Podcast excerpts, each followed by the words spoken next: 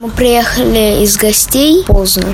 И ты играл в шахматы, и мама разозлила то, что она укладывает нас, а ты играешь в шахматы. В основном я знаю только те ссоры, которые происходили или из-за того, что ты терпеть не можешь, когда мы опаздываем, и мама это очень раздражает, или по укладыванию нас спать.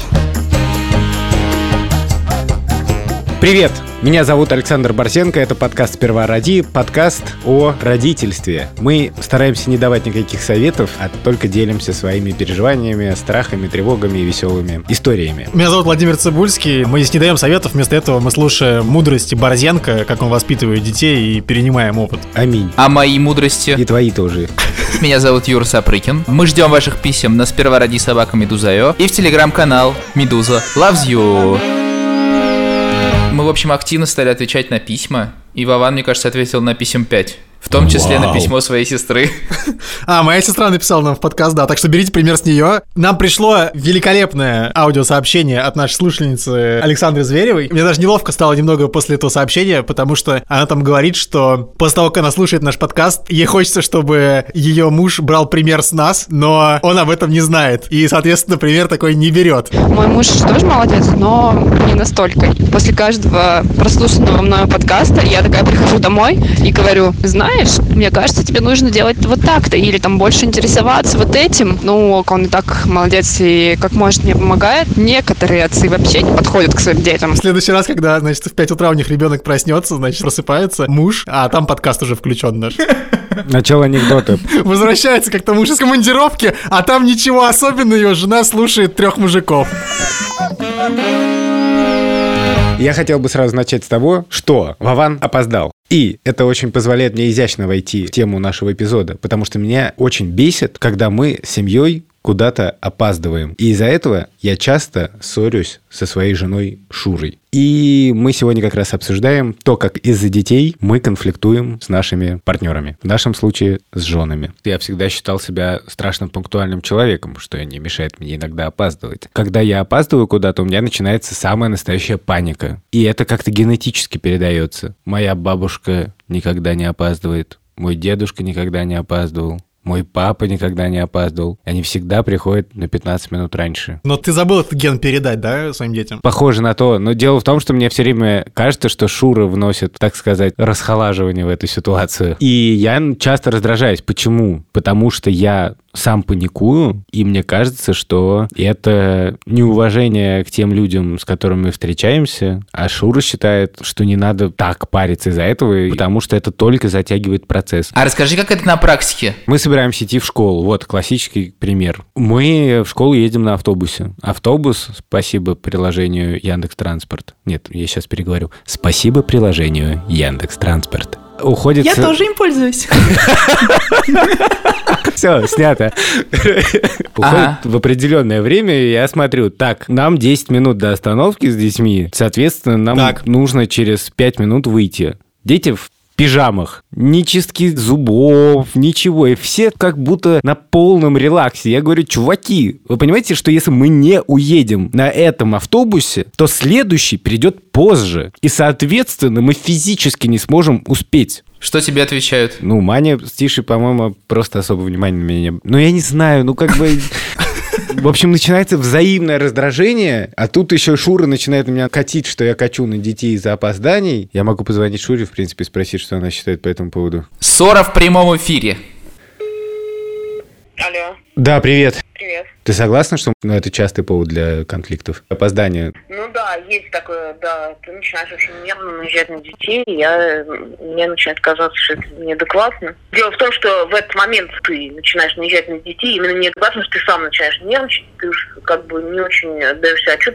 Ну, не так, это происходит не так, как обычно. Но дети на таком расслабоне, как бы общая атмосфера так настолько расслаблена, что я как бы, ну, вот это меня убивает. Ну, в смысле, я не понимаю, ну, а, ну время-то идет. Ты начинаешь на них набрасываться как бы внезапно очень сильно, и я, как мне, а мне начинает казаться, что это к лучшему замедлению. К большему замедлению, потому что они начнут обижаться, ссориться, и что это только замедлит в результате. Лучше уж идет как идет, и как ты мягко я буду их подстегивать, а мне начинает казаться, что то, что ты на них набрасываешься вот так, нервно, только все ухудшит. Окей. Поэтому я вмешиваюсь. И ты начинаешь сердиться на меня, что я... А это вторая тема, потому что я не люблю, когда ты начинаешь на меня наезжать, когда я наезжаю на детей. Я в этом чувствую, ну, не то что предательство, но это как-то странно, это как бы... Естественно, я понимаю, да, но это же происходит не головой, я как бы это тоже понимаю, но в этот момент... Но сердцем... Мне, с моей стороны кажется, что я спасаю ситуацию от каких-то критичных моментов. Не уверен, что это так в каждом конкретном Нет, случае. это же момент такой, что тут особо думать не приходится, что действуешь импульсивно. В этот момент, мне кажется, надо подхватить вот здесь, вот здесь, поэтому я тебе говорю, не говори тише то-то, то-то. А ты обижаешься. Меня почему-то смущает, когда это происходит при детях. Мне все время кажется, что мы должны быть как бы солидарны. Выступать единым фронтом, да. Я уверена, что они не воспринимают это глубоко. Ну, да. Они понимают, что глобально мы вместе и заодно и одинаково смотрим на вещи. И они это хорошо ощущают. Поэтому я так нервно не отношусь к конкретным мелким сбоям, когда вдруг я там начинаю говорить, что нет, можно. Нет, я не говорю, что это глобальная катастрофа, но просто из раза в раз это Нет, возникает. Ты к, этому ты к этому относишься более нервно, чем я. Ну, может быть. Я в целом более нервный. Ладно, давай целую.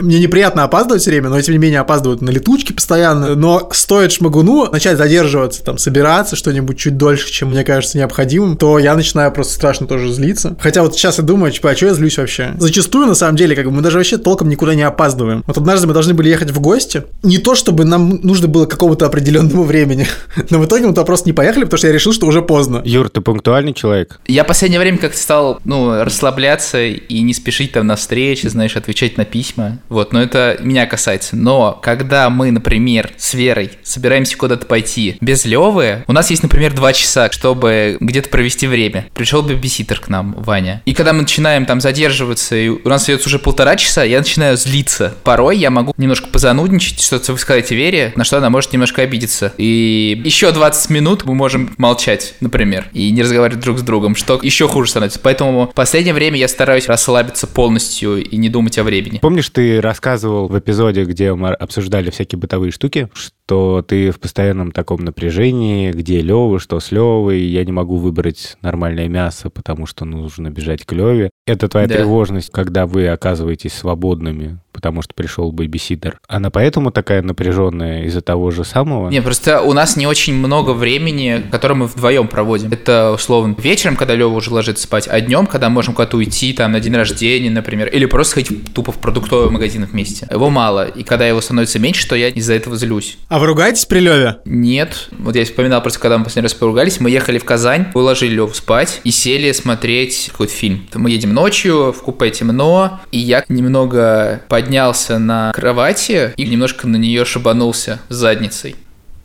Вот. Так. Я стараюсь не смеяться, чтобы не, не обесценивать чувство Юрина. Она подумала, что это Йонси, так. Нет, вот, я сделал так, и Вера мне говорит, потише. Вот, а я типа не услышал, говорю, что ты говоришь, и двигаюсь поближе, и опять начинаю еще громче делать так. И, короче, дикий шум. Вера мне говорит, потише, а я опять не слышу. И, короче, Лева просыпается. Так. А если Лева просыпается, то ему нужно снова грудь давать, еще полчаса лежать с ним, он может заплакать. Ну, и Вера немного обиделась на меня, и мы легли спать просто. Вот это конфликт. С Юриными конфликтами, конечно, только подкасты записывать. Абсолютно, да. Мне кажется, можно документальный фильм снимать. Катастрофы 21 века. В Библиоглобусе. Там две книжки стоит такие. Крах империи, там Сталин родился, и, и Юрина там. Авторы Чернобыля уже знают, о чем будут снимать следующее кино.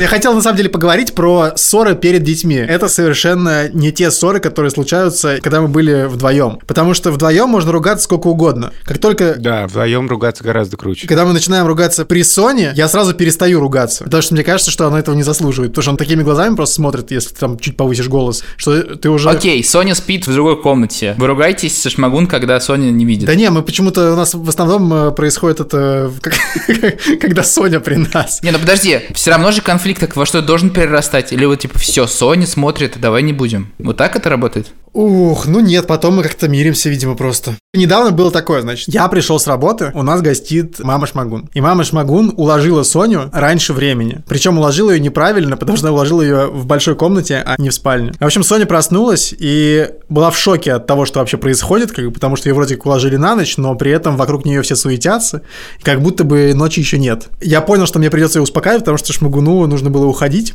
Но до тех пор, пока Шмагуну еще не нужно было уходить, успокаивала она ее. Естественно, была на нервах, потому что она опоздала на встречу, а я сидел и еще, значит, всем видом показывал, что Шмагун во всем этом виновата, хотя Шмагун вообще не была виновата, естественно, но и либо Шмагуна думала, что я показывал всем своим видом, что она виновата. Ну, в общем, она с Соней на руках сказала, что, типа, Вован, так дела не делаются, бла-бла-бла-бла-бла. Ну, мне особо нечего было возразить, поэтому я промолчал. Но я почувствовал дикую неловкость перед Соней, потому что Соня была у нее на руках и смотрела на меня и таким, знаешь, немым укором, типа, пап, так дела не делаются. В общем, таких ситуаций хотелось бы избегать, потому что у меня сразу чувство вины перед э, Соней появляется. Такой ты милый, мне даже как-то нечего сказать. Я как всегда себя чувствую. Отдай ему, ничего не говори, просто отдай своих детей ему. Да. Почему у нас нет конфликтов на каких-то базовых, типа выбор имени, типа крестить, не крестить? Да в смысле? Да нет, в смысле, я не знаю, как поэтому люди ругаются. Это, видимо, когда два каких-то несовместимых человека там встретились с какими-то принципиально разными позициями. Сталинист полюбил либеральную журналистку, и они там каким-то образом начали встречаться, и потом такие типа, «А, мы назовем нашего сына Иосиф в честь Сталина, значит.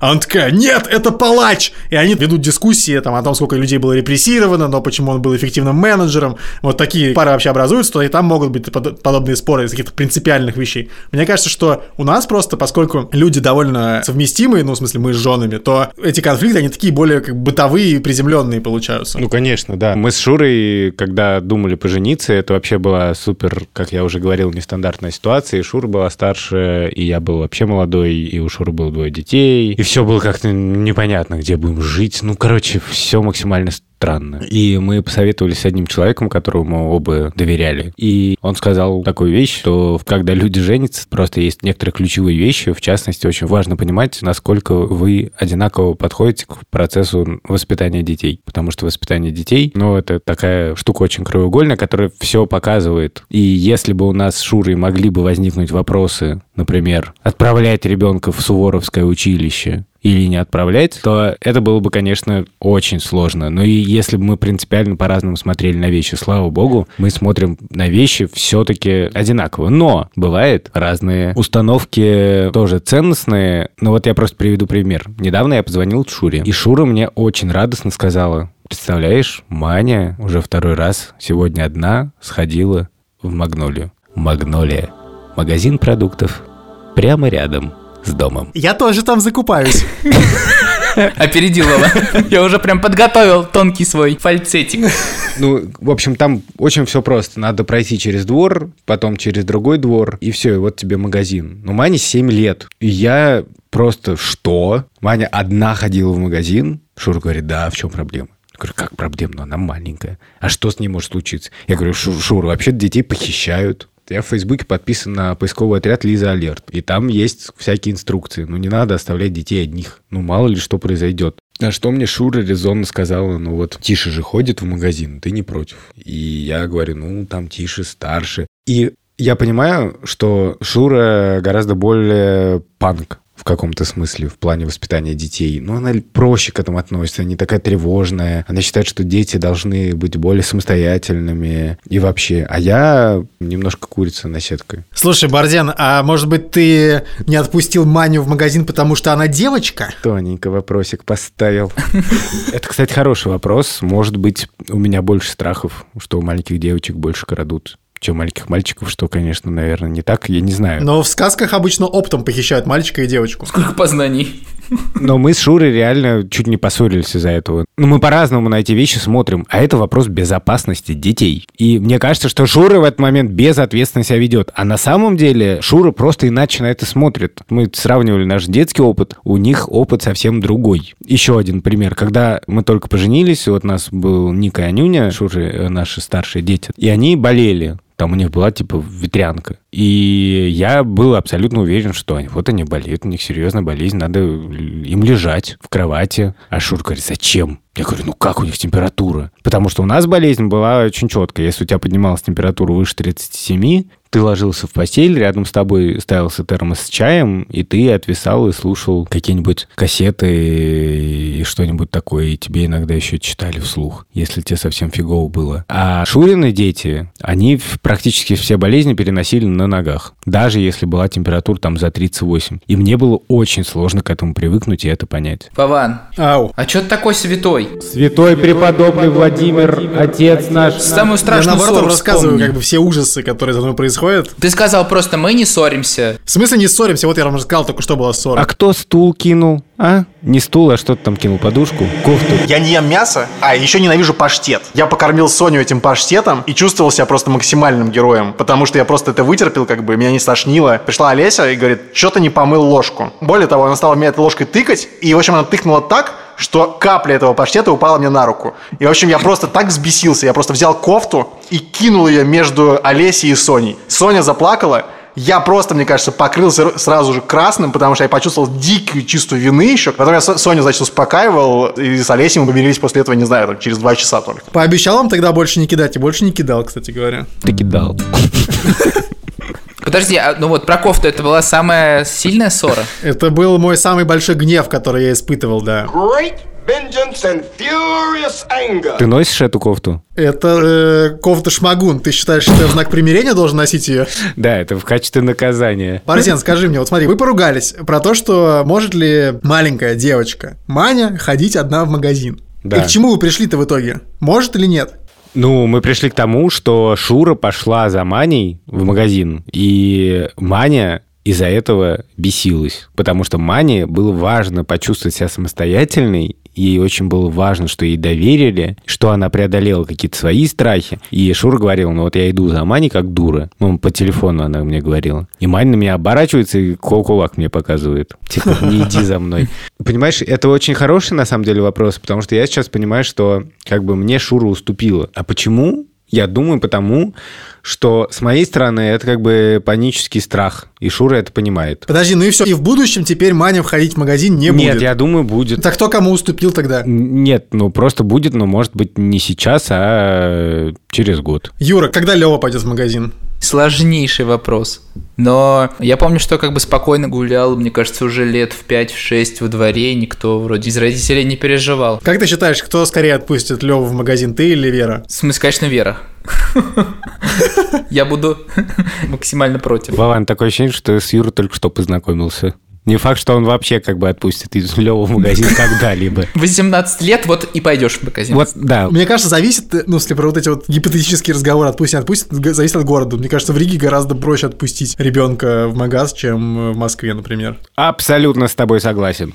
Сто процентов. Вот в Риге я бы вообще не парился, но в Москве я парюсь, потому что для нас это как бы опять незнакомый город чуть-чуть. Мы жили тут всю жизнь, потом уехали. Четыре с половиной года жили в Риге, тишайший, милейший, супер безопасный. Москва, между прочим, за это время похорошела. Я просто когда говорил про Ник с Нюни, вот про тот период, когда мы только поженились, и самый такой неприятный конфликт, за который мне больше всего стыдно, произошел тогда, потому что я столкнулся с тем, что мне нужно общаться как-то с детьми, которых я ужасно люблю, но которые не совсем мои. И понятно, что это довольно сложная ситуация, когда появляется какой-то чувак, и мама выходит за него замуж. И, в общем, у меня был с Ником какой-то тоже конфликт, и Шура очень из-за этого напряглась, и мы стали ссориться из-за этого. И я прям почувствовал, что контакт какой-то нарушен в семье, которая только что появилась. И тогда Шура проявил свою фирменную мудрость, она мне посоветовала на следующий день проснуться пораньше и приготовить с детьми завтрак для нее. Ну, то есть, как такая, знаешь, терапевтическая практика. И это было очень удачное решение. Мы приготовили яичницу, и мы вместе с Ником и Нюней старались, чтобы все было fancy и красиво, и там расстелили какие-то салфетки. И потом, кстати, повторяли этот опыт, и я с Тишей, с Маней, с Петей тоже так иногда делаю. Это такой хороший способ наладить контакт. Это очень сильно помогло. Вот действительно одно утро. Классный опыт. Я думаю, Шмагуну тоже понравилось бы. Ха, еще бы.